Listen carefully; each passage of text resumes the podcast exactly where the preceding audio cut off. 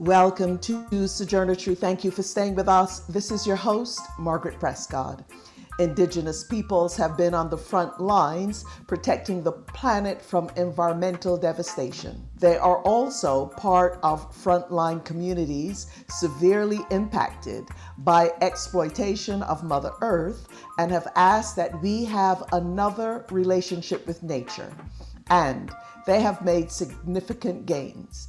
In September of 2021, the Indigenous Environmental Network and Oil Change International released a report entitled Indigenous Resistance Against Carbon. The report analyzes the impact Indigenous resistance to fossil fuel projects in the United States and Canada has had on greenhouse gas emissions over the last 10 years. According to the report, indigenous resistance has stopped or delayed greenhouse gas pollution equivalent to at least 25% of annual US and Canadian emissions. Indeed, indigenous peoples have long led the fight to protect Mother Earth, and many say the only way forward is to center indigenous knowledge and keep fossil fuels in the ground. Not only have Indigenous peoples directly confronted climate change head on, most often putting their lives on the line, they, along with the Global Justice Ecology Project and other grassroots environmental campaigners from frontline communities, have for decades been raising alarms about false climate solutions. They've pointed out that these false climate solutions not only provide superficial and cosmetic changes to what are urgent and systemic problems, but a lot more. Indigenous and other environmental campaigners continue to speak out against these false solutions. This, as we're facing what is increasingly referred to as a climate catastrophe a coalition of grassroots indigenous and environmental movements have released a new third edition of a report entitled Hoodwinked in the Hothouse Resist False Solutions to Climate Change. It is an easy to read, concise, yet comprehensive report of the false corporate promises, which its authors say lead us down risky pathways poised to waste billions of public dollars on a host of corporate schemes and market based mechanisms. Hoodwinked in the Hothouse provides a robust framework for understanding the depth of real solutions and how they could be determined, rooted in pro Indigenous, pro environment, and anti capitalist thought. Previous editions of Hoodwinked in the Hothouse played a major role in raising awareness across climate movements around the world, both helping frontline organizers in their campaigns against destructive energy proposal and shifting policy positions of large non-governmental organizations. Today, on Sojourner Truth, we have permission to bring you part one of our two part Hoodwink in the Hothouse series featuring an international panel of climate justice organizers and frontline community leaders. The speakers include Ariel Tchekwie Deranger, Executive Director of Indigenous Climate Action, Jackie Patterson of the Chisholm Legacy Project, Monica Deoro of Micronesia Climate Justice Alliance, and Tom Goldtooth, Executive Director of the Indigenous Environmental Network. They discuss the new Hoodwinked in the Hothouse report, as well as the multi billion dollar climate investments being promoted by fossil fuel industries and other disaster capitalists. We live in a global world. We're all interrelated. So, on Sojourner Truth, we work to bring directly to you news and views on local, national, and international policies and stories that affect us all. And we draw out how those of us most impacted, women, communities of color, and other communities, are responding. We also discuss the interrelationship between art and politics now for our news headlines. For Pacifica Radio, I'm Christina. Russia is accusing Ukraine of attempting to assassinate President Vladimir Putin with two drones that attacked the Kremlin overnight. The Kremlin calls it a terrorist act and said Russian military and security forces disabled the drones before they could strike. There were no immediate comments from Ukrainian authorities. The UK's Guardian is reporting a former official to Ukraine's president dismissed the claims as lies. An image on social media shows smoke billowing from the Kremlin Kremlin. The Kremlin says Putin was unharmed and carrying on his regular duties. Meanwhile, at least two people were killed in Ukraine from Russian missile strikes in Kherson. Ukraine's President Volodymyr Zelensky is in Finland to meet with prime ministers of four Nordic nations as part of his effort to secure greater firepower for Ukraine's armed defenses. Sudan's warring military factions have agreed to extend a seven day truce, but fighting continues on the ground. Jens Laerke is a spokesperson for the UN Office for the Coordination of Humanitarian Affairs. We need the guns to fall silent for two reasons. First of all, because we need civilians protected, and clearly they are not. Uh, we see a lot of civilians being killed in, in the hundreds. Secondly, we need that safety in order for us to, uh, for humanitarian organizations to safely get to those people in need, or the other way around, safely for people to move to places where they can access uh, um, aid. The civil war has upended life in Sudan and killed more than 550 people. Nearly 5,000 have been wounded. Palestinian health officials say at least one person was killed and five wounded in an Israeli airstrike in the Gaza Strip.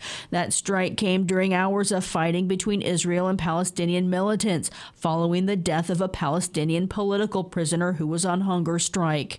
A ceasefire has since been reached and is holding. The in custody death has shined a spotlight on Israel Practice of administrative detention, that's jailing people without charge. Rami Almeghari reports from Gaza. Khader Adnan died in Israeli custody after a nearly three month long hunger strike. Adnan is a senior member of the Islamic Jihad group in the West Bank. Israeli authorities has placed him under administrative detention without specific charges several times over the past two decades. Hamas claimed responsibility for a barrage of rocket fire into nearby Israeli towns. Ismail Radwan is a senior leader of Hamas in Gaza. He said Israel provoked the latest outbreak of violence. They must stop attacking our prisoners and the Al Aqsa Mosque. According to the Palestinian Center for Human Rights in Gaza, there are currently 700 Palestinian prisoners, including sex children, currently under administrative detention without charges. For Pacifica Radio, I am Rami Almeghari in Gaza. In the U.S., the Federal Reserve meets today and is expected to raise interest rates for a 10th time to bring down inflation. The move has been criticized as a path towards recession and in part at fault for recent bank failures. Turmoil in the banking sector and political battles over the nation's borrowing limit could further weaken the economy if banks restrict lending, and financial markets could tumble on fears of a default of the nation's debt. House Democrats are planning a move to allow consideration of a debt ceiling hike, according to Democratic House Minority Leader Hakeem Jeffries. A memo to party members says ranking member Jim McGovern has filed a special rule that would allow for floor consideration of a bipartisan measure to hike the debt ceiling and avoid a default. It comes as Republican House Speaker Kevin McCarthy and President Joe Biden are at an impasse. Republicans have demanded spending cuts in exchange for raising the debt ceiling, which the president is rejecting. Treasury Secretary this week warned the U.S. faces a default by June 1st if the nation's borrowing power isn't lifted.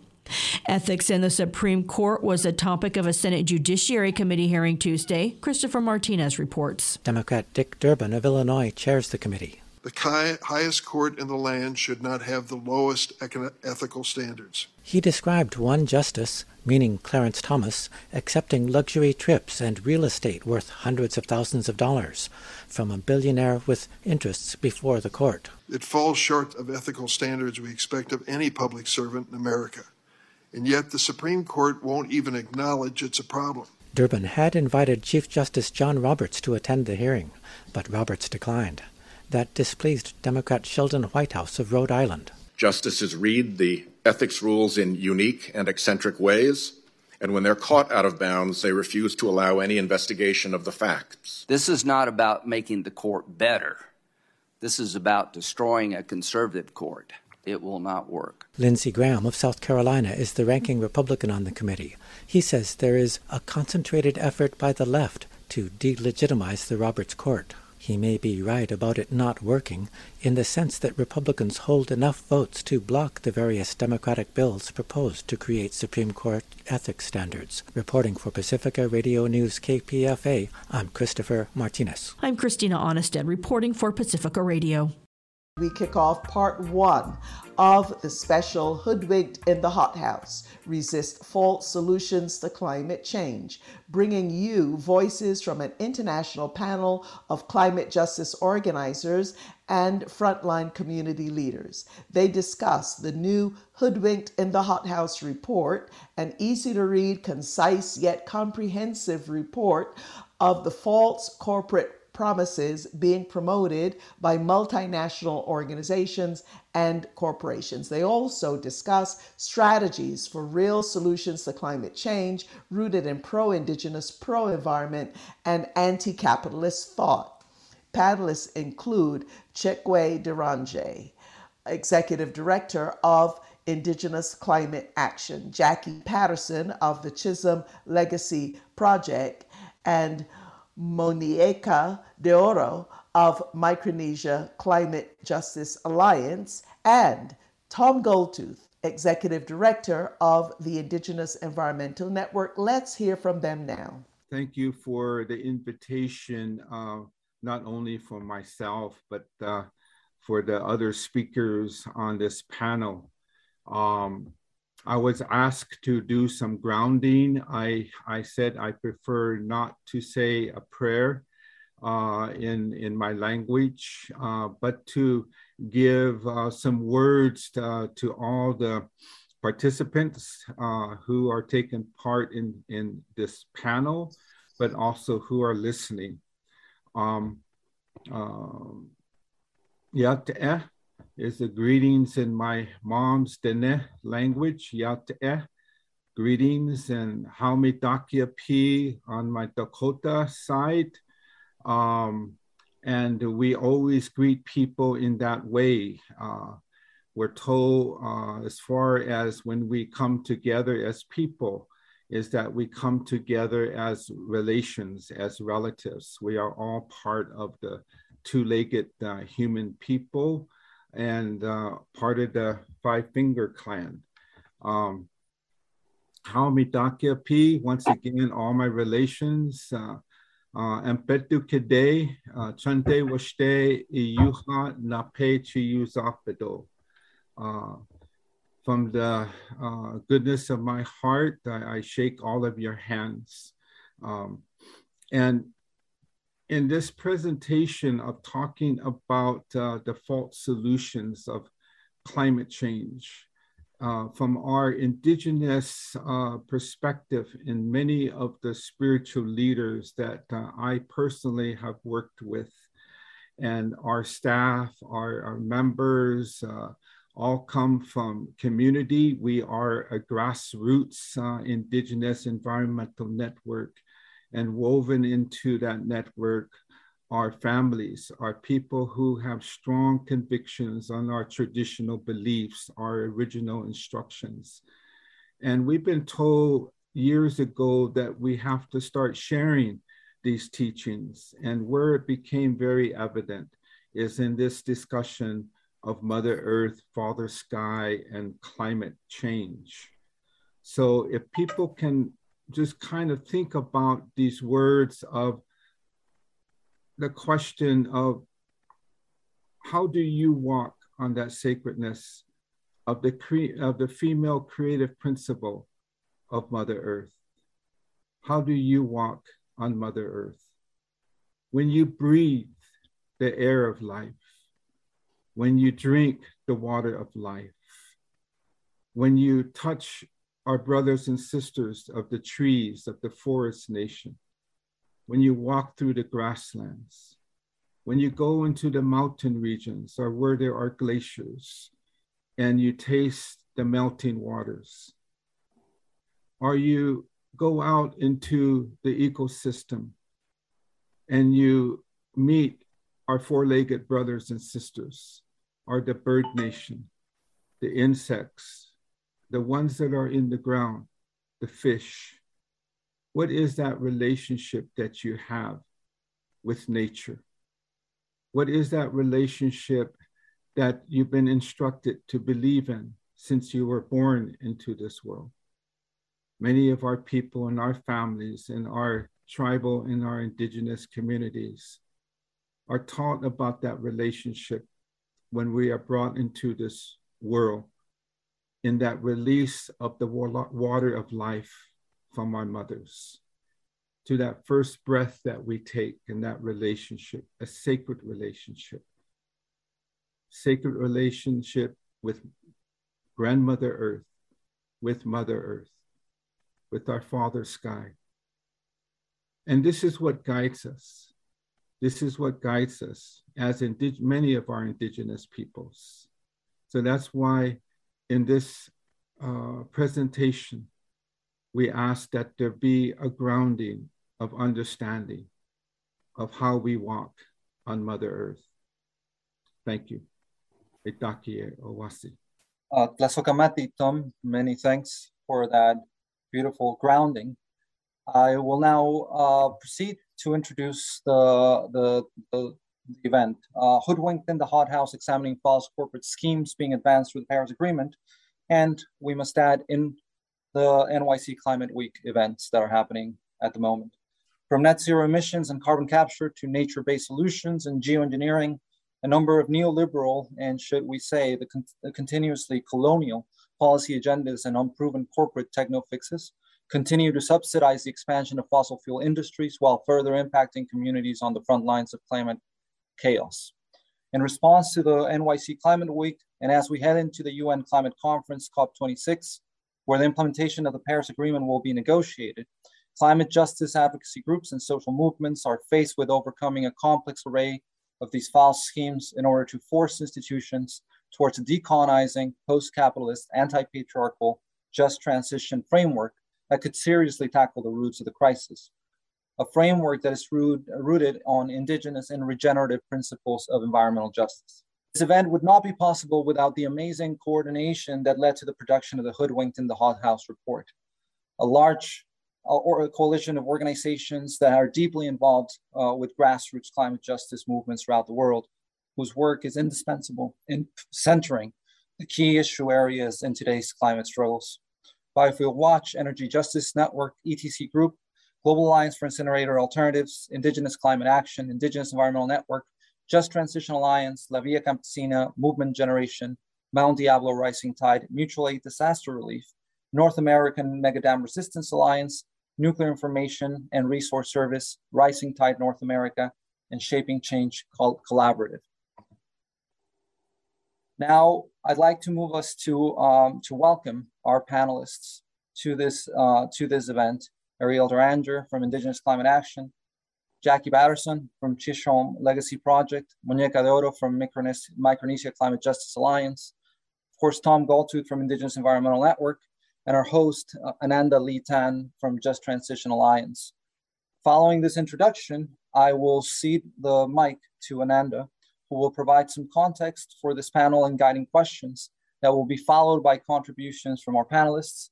We will then finish with a segment of questions and answers, which will be based on a selection of questions submitted by the audience in written form across the different platforms.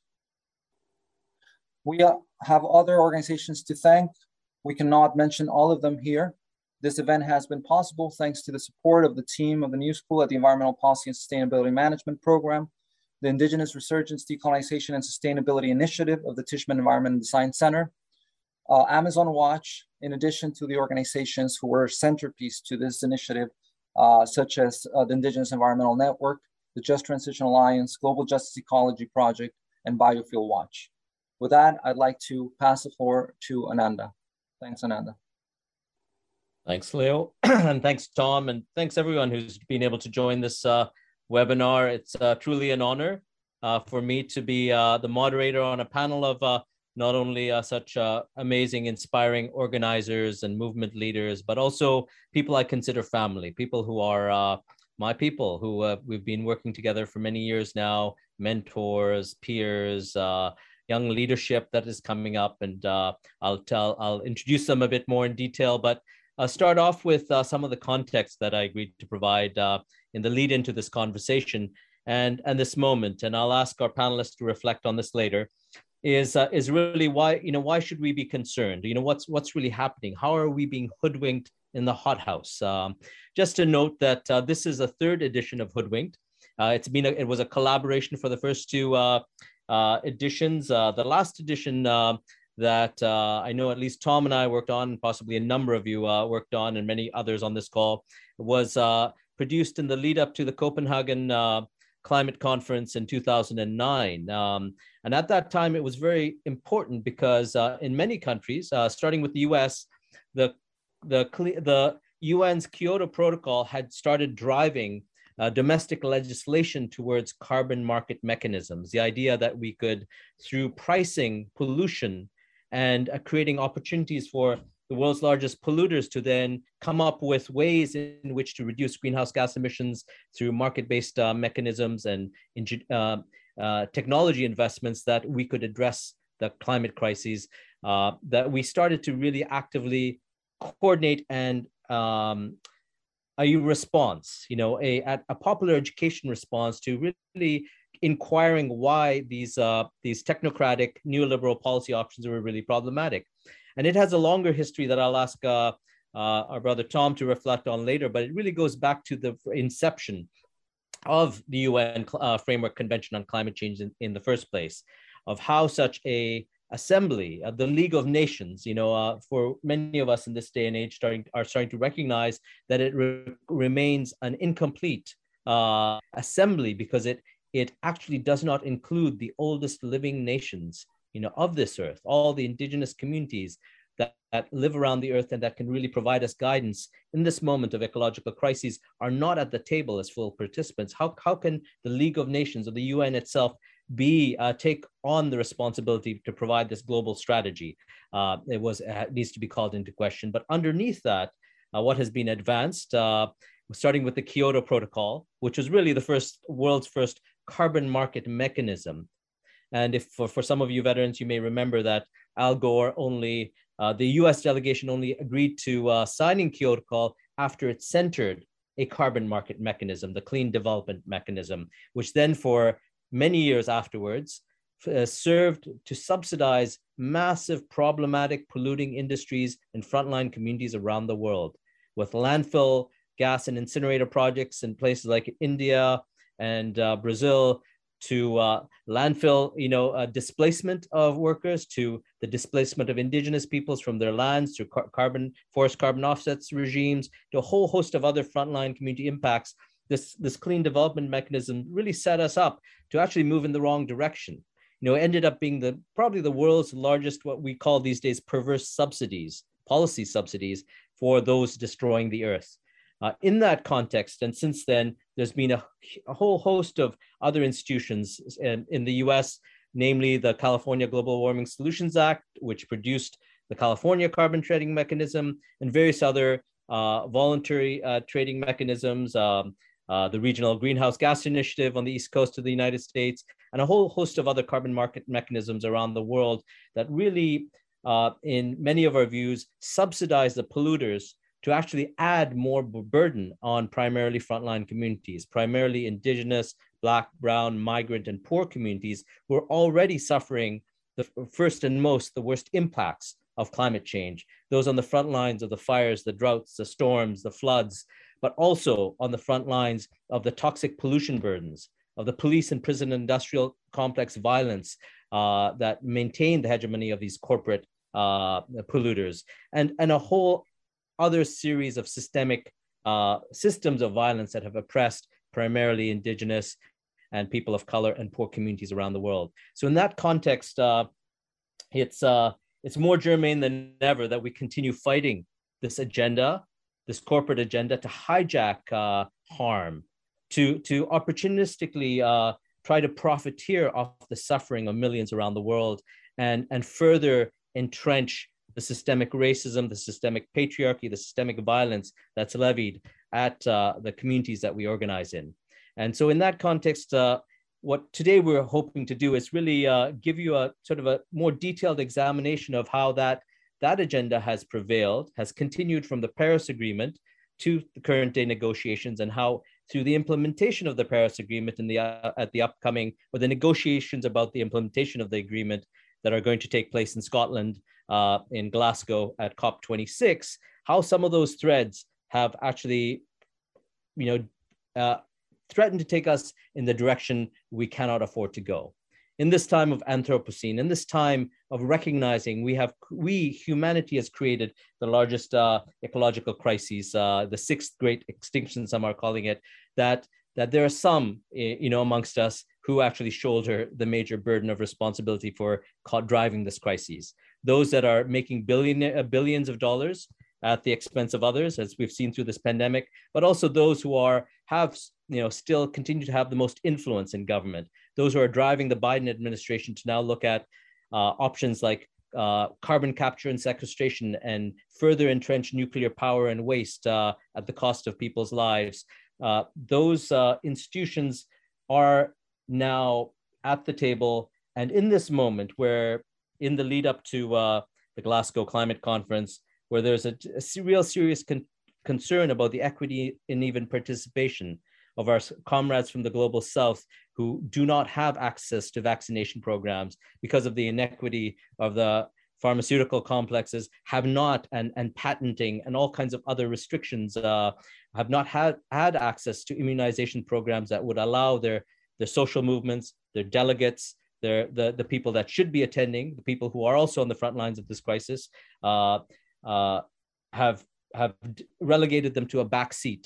Um, you know, even if they were to participate by Zoom, you know, realizing the the fact that those who are destroying the planet and those who are profiting most from it um, are going to have the, you know, the front and center uh, position in in deciding what the global compact uh, is going to do in the coming years. This is this is something that we need needs to uh, requires not only a deep systemic challenge or a challenge of the deep, deep systemic inequities, but really a clear understanding across our movements, across all the environmental groups that are advocating and organizing for climate change, that are trying to find new streams of funding and trying to create uh, philanthropic support for these movements, of folks who are working on policy, folks, folks who are fighting uh, climate change and building the resilience of their communities on the ground, it requires a coordinated effort and a shared understanding of how we navigate this problem, how we rip, tear these policy tables away from some of these neoliberal policy pathways and agendas and actually move towards the solutions we need. This is Margaret Prescott, host of Sojourner Truth. We're going to take a quick station break. When we return, we'll continue with part one of this special Hoodwinked in the Hothouse Resist False Solutions to Climate Change. Stay with us. We'll be right back.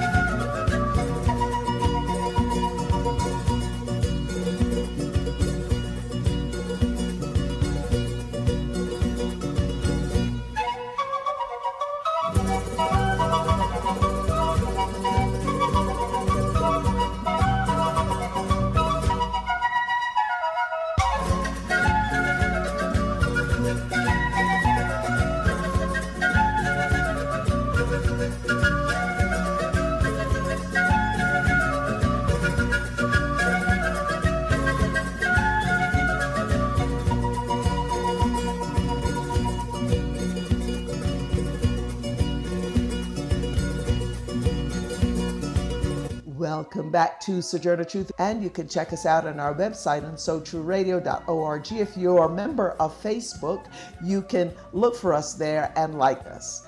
You can also follow us on Twitter and Instagram. Our handle is at So True Radio. We're also nationwide and worldwide on SoundCloud.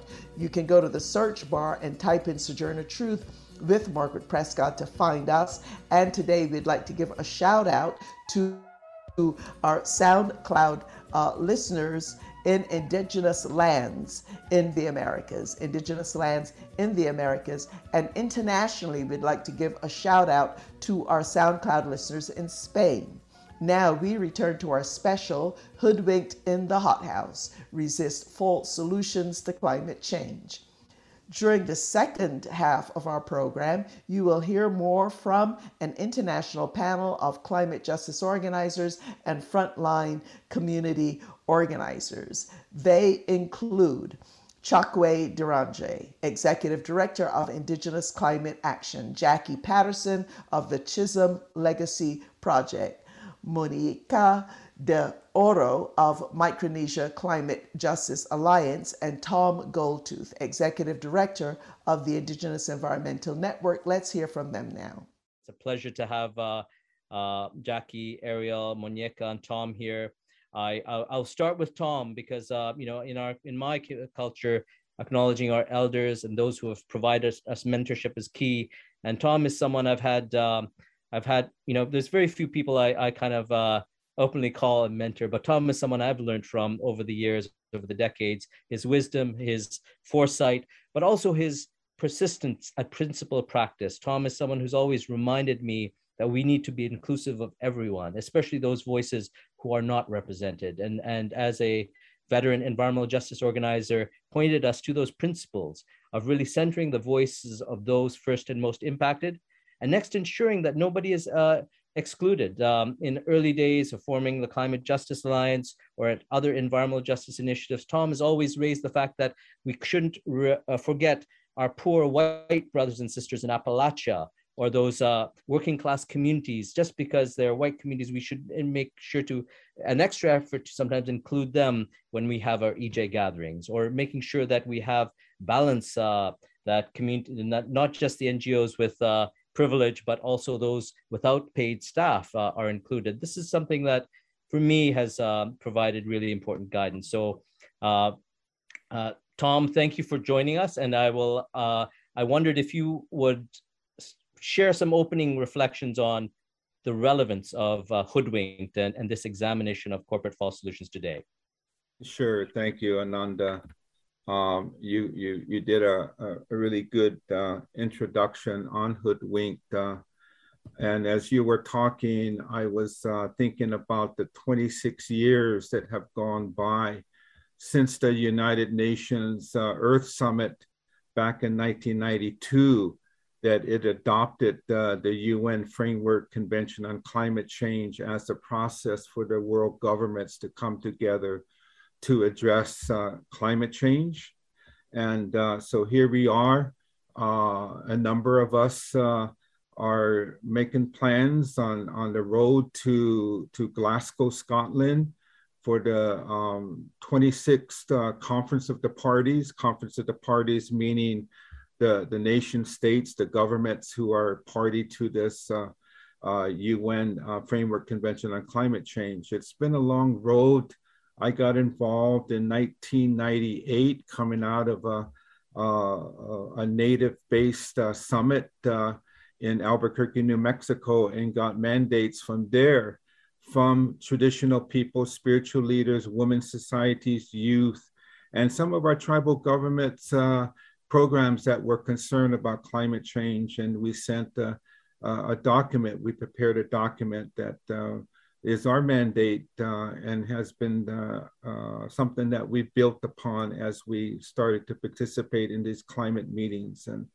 I remember when Oren Lyons is one of our elders and faith keepers from the Haudenosaunee Confederacy out east of me, uh, he said within their within their confederacy, they, they prophesied that the time will come when the trees start dying from the top down and uh, so they translated that into the change in climate and and um, said that we need to get involved as indigenous peoples so you know since that that, time uh, oh, I like to report that there's been a lot of successes and there have been some of that.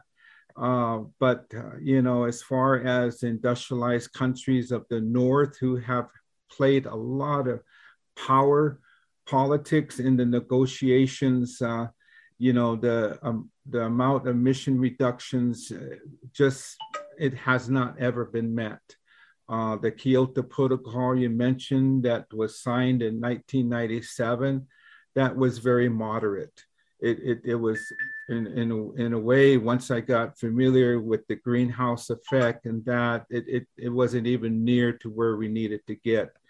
But during the 26 years going to the COP, emissions uh, with the from fossil fuels, from the burning of fossil fuels and the mining, the extraction of fossil fuels, it, it continues to rise, uh, especially with the in the industrialized countries that share the, the main responsibility for the increase in atmospheric emissions. Um, and uh, that's why, you know, for us in our movement as indigenous peoples, we started to come together with the global South and the Black and, and people of color and, and and poor communities in, in this country, uh, but also in the global south around looking at uh, the issues around who is responsible for addressing this issue, who has contributed the most and created this uh, uh, climate debt, you could say, ecosystems debt. Also looking at economic justice eco, uh, and economic debt that is very critical so uh, since then, we all have said, I think it's not new to the listening audience, that when we say that the UN meeting has been taken over by the corporations, uh, we realize that it's been more about negotiations of business more than regulation.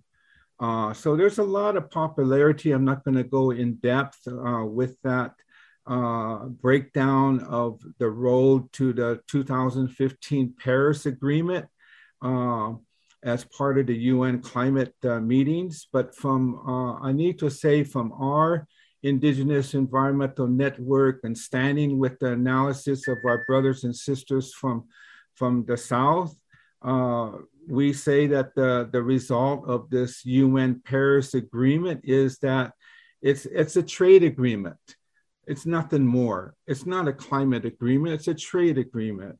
It promises to privatize, to commodify, and to sell forested lands as carbon offsets, providing, uh, proving a financial laundering mechanism for rich developed countries and the corporations, the polluting com- corporations of the North to launder their carbon pollution on the backs of the global South uh, and in the North, on the backs of our Indigenous, Black, and people of color and low income communities.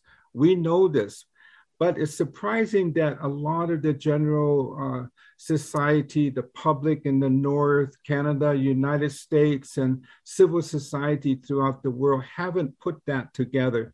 That's why it was very important for us to come together and to uh, produce the third version of this hoodwinked in the hot house uh, publication with the with the goal to demystify carbon markets carbon pricing uh, geoengineering technologies and uh, uh, extreme energy developments such as mega hydro dams for an example nuclear energy uh, and there's a lot of other forms of uh, energy that's being proposed that is not clean, it's not, uh, and it's destructive.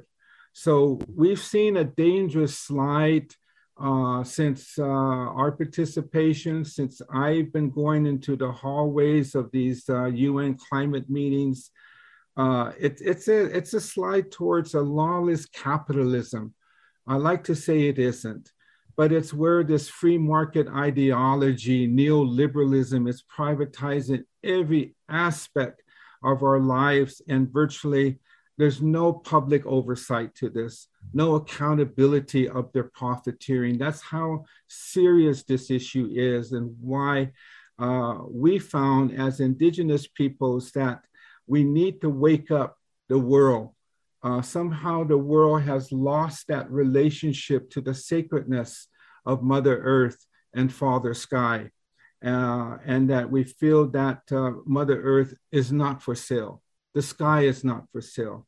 So, part of the politics around climate change that we're seeing here domestically in the United States, including uh, our sisters to have to deal with the same politics in Canada and throughout the world, is a politics of desperation. Um, and uh, we see that uh, not only within the, the environmental and climate movements, the non governmental organizations, but also politicians and the foundations and funders. Uh, and, and it's just that uh, in, in a lot of this work, you know, we have used the word disaster capitalism uh, tied with the short sightedness of uh, carbon and techno fundamentalism that's driving this corporate false promises. And I wanted to just share a couple of these uh, thoughts with you to start out this discussion. And uh, even the flooding of, of big money from uh, philanthro capitalists such as Bill Gates, Jeff Bezos, and Elon Musk, who are pushing false solutions especially within geoengineering technologies such as carbon capture and storage and solar radiation management. Uh, so, how do we convey this uh, to our young people, to, to society, so that they can become aware of what's really happening when we talk about climate policy and how to mitigate and adapt to a changing climate? Um, our concern, for an example, with these uh, uh, funders, they sourced up to, to a tune of $100 million, some of the major NGOs that are fighting us when we speak the truth on how these false solutions do not cut admissions at the source that we need. So uh, we ask you to download to get a copy of Hoodwinked and you'll see a whole uh, package of of uh, of expose, exposures of this climate investment schemes, and it is like Ananda said, it's designed to to to reward the profiteers who are the the very folks that are causing the problem and the pollution. Uh, and I want to say you know, with the with the related to our our traditional knowledge is that at least those people those people that have guided me says uh, when I explain this whole process of the the carbon offsets, for an example, carbon markets, cap and trade, carbon tax. I explained it and break it down to a lot of spiritual leaderships, uh, not only in the North, but in the South. And they say, it, it, it's not right. How can we put a price to the air? How can we include the air like carbon and methane and greenhouse gases into uh, a modern market uh, system and treat it as a commodity? Before you trade air, for an example, you got to determine whose property right it is. So it's a legal system of privatization.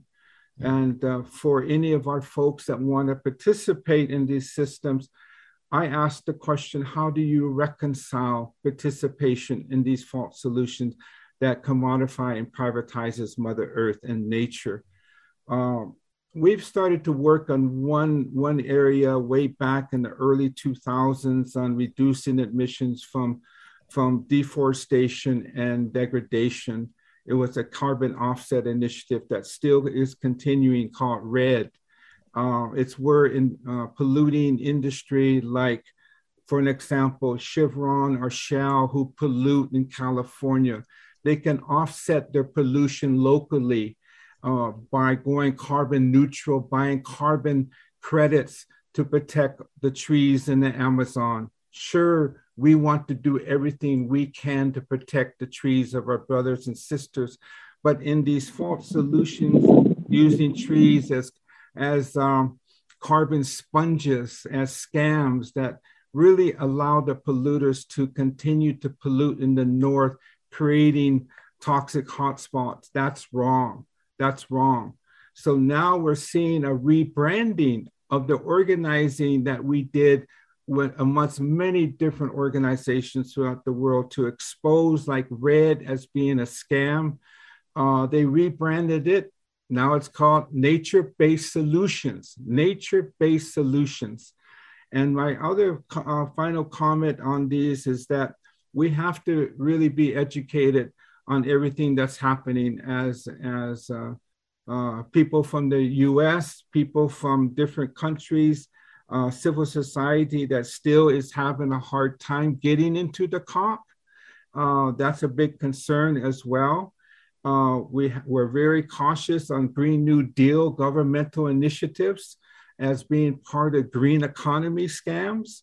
So these are where we have to be alert. We got to have the capacity to really look through these smoke screens and uh, speak out, uh, such again as nature-based solutions or nature natural climate solutions, and using terms such as regenerative agriculture. Check these out where they're using soil now and the carbon in the soil, but whose money is that? That money comes from the polluters again as an offset for their pollution.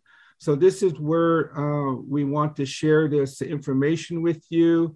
Uh, the Hoodwink booklet is very, very helpful uh, towards that. And, um, you know, and, and this whole, this whole process that's taken place and this worldview, how the world uses uh, machines to make meaning of life where Mother Earth is objectified like the objectification of women and treated like a machine made of parts that can be replaced, redesigned, or engineered. That's where we're at. That's really where we're at in this world, where DNA is coded uh, to be edited and deleted. At what point? At the whims of the corporations where our bodies and engines and food is fuel, where the world is not seen as a complex, uh, independent, interdependent, beautiful, and sacred relations. Mm. That's why within our culture we say mitakuye oyasin. We are all related. Uh, and that's what I wanted to share with you. Uh, hope this is helpful. The publication is very timely.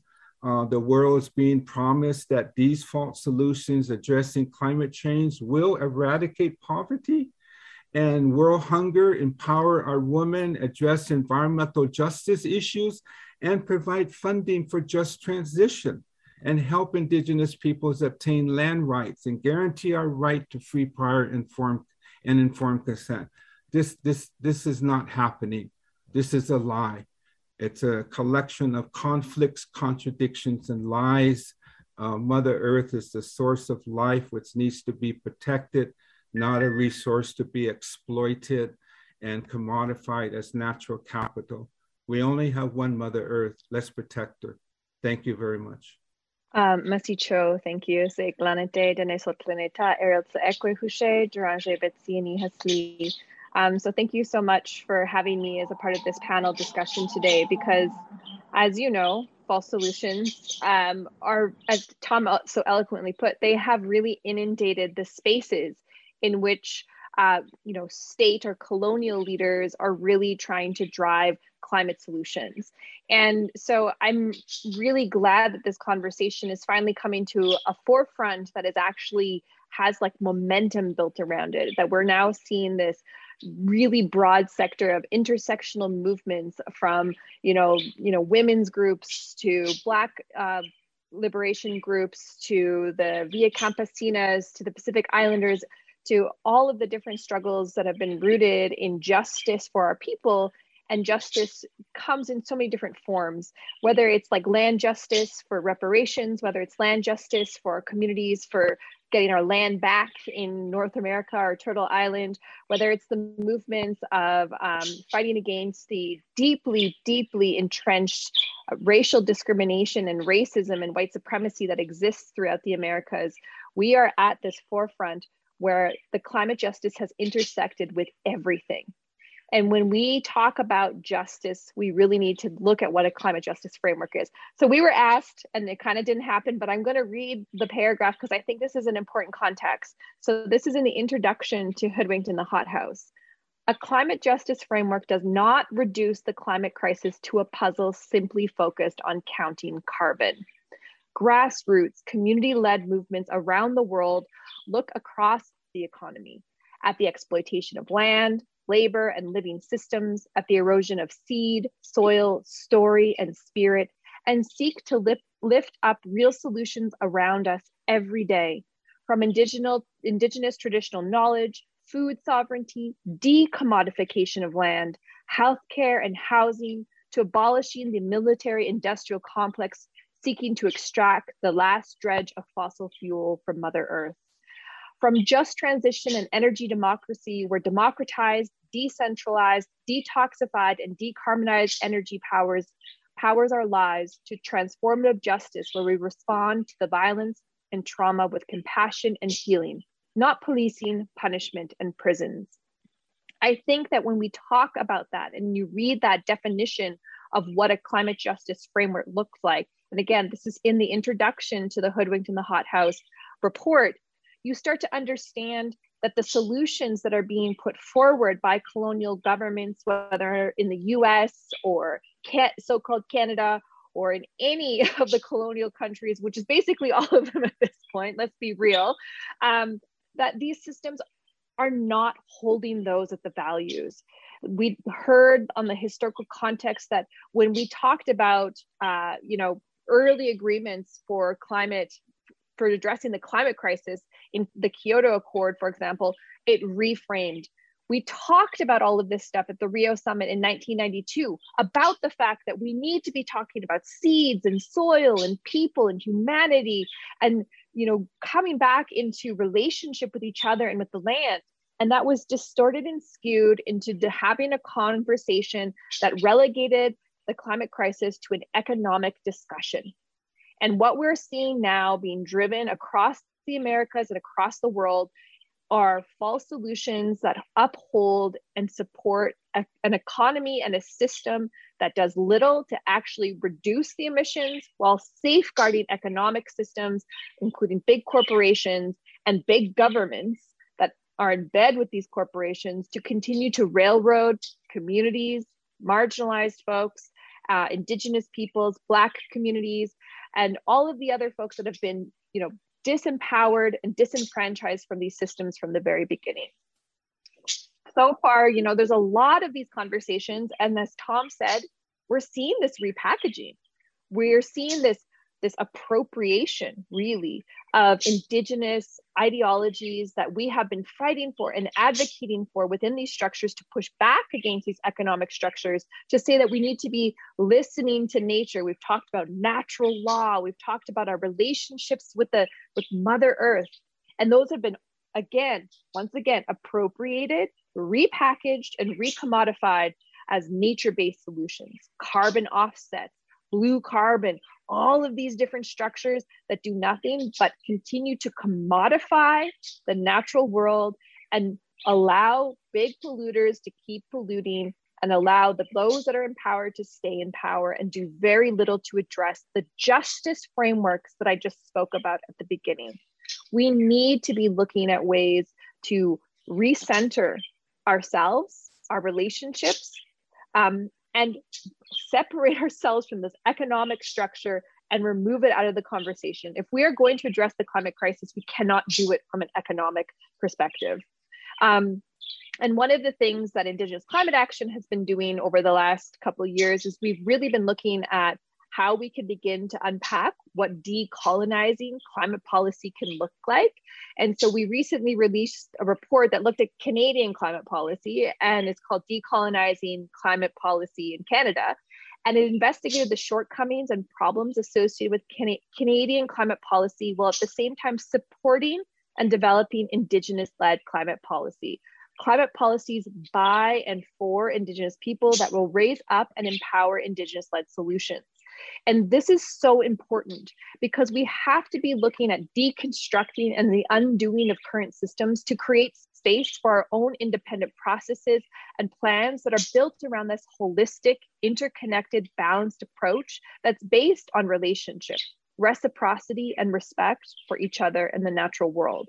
And so within that context, like within Canada, you know, we're often looked at as this, this, you know, sort of nice country um, by a lot of folks. But the reality is, is these same solutions that are being driven forward that we hear about by you know the big ugly country the united usa these are we're, we're doing the same thing here in canada except we package it really really nicely with indigenous peoples and the indigenous peoples within canada the government is parading things around like uh, indigenous protected and conservation areas as a way to broach both truth and reconciliation by allowing indigenous peoples to have the the um, the ability to manage conservation zones, but those conservation zones are being underwritten by big corporations, Shell, Exxon, Suncor, Cincor, some of the biggest operators in the tar sands are underwriting these conservation offset programs that they're then going to be using once we have developed a mitigation strategy that they're hoping for that can be utilized not just within Canada as a way to offset their emissions, but within the international systems that are being negotiated at the UN level.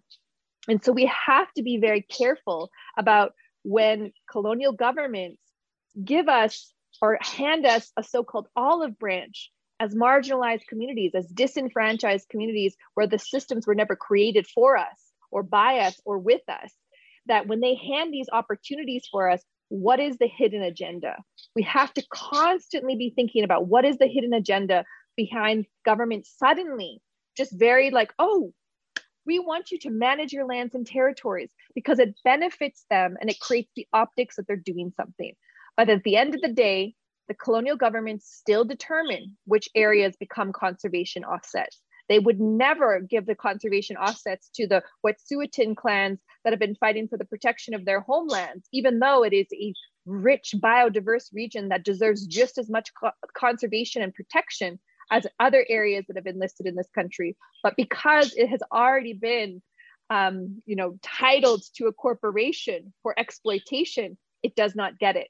So they're only giving what they feel is going to benefit them the corporations, and the entire system of false solutions to be pushed forward that continues to railroad and marginalize our communities.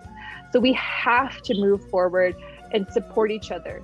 We have to support each other in this movement for liberation from false solutions and liberation from capitalism, liberation from white supremacy. We're out of time. I'd like to thank the organizers of the webinar Hoodwinked in the Hothouse for allowing us to share their audio with you.